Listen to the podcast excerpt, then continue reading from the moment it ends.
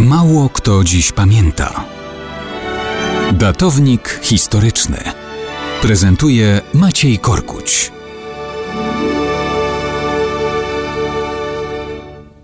Mało kto dziś pamięta, że 7 stycznia 1885 roku odbył się ślub 25-letniej Klary Pötzl i Alojza, prawie drugie tyle od niej starszego. W 2012 roku ich grób został oficjalnie zlikwidowany przez państwo austriackie.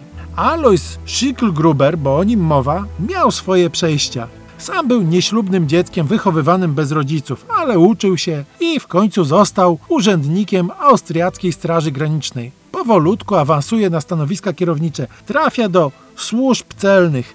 Jest już niezbyt młody, bo ma prawie 40 lat, kiedy żeni się z córką innego urzędnika, Anną Glassi, ale i ona jest o 14 lat starsza od niego. Miłość? No chyba nie bardzo, bo Alois szybko zaczyna chodzić na boki, jak to się dzisiaj mówi zgrabnie. Jego relacje z 19-letnią Franciszką Matzelsberger przynoszą separację z żoną i narodziny nieślubnego syna.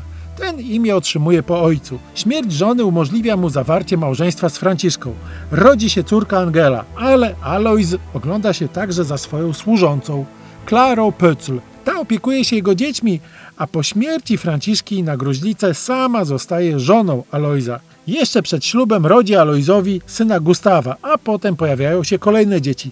Ida, Adolf, Otto, Edmund, Paula. Alojz, mimo wielu życiowych meandrów, jest dumnym, w gruncie rzeczy butnym urzędnikiem celnym. W takiej roli zostaje pochowany i uwieczniony na grobie po śmierci w styczniu 1903 roku. Klara, mimo dużej różnicy wieku, przeżyje męża zaledwie o kilka lat. Umiera na raka piersi w 1907. Ich grób znajdował się w Leonding w górnej Austrii. Czy ich życiowe wolty spowodowały, że w XXI wieku został zlikwidowany ich dobrze zachowany i zadbany nagrobek? No właśnie, że nie. Jakby to dziwnie nie brzmiało, wszystko stało się przez to, co ich syn robił w kilka dekad po ich śmierci.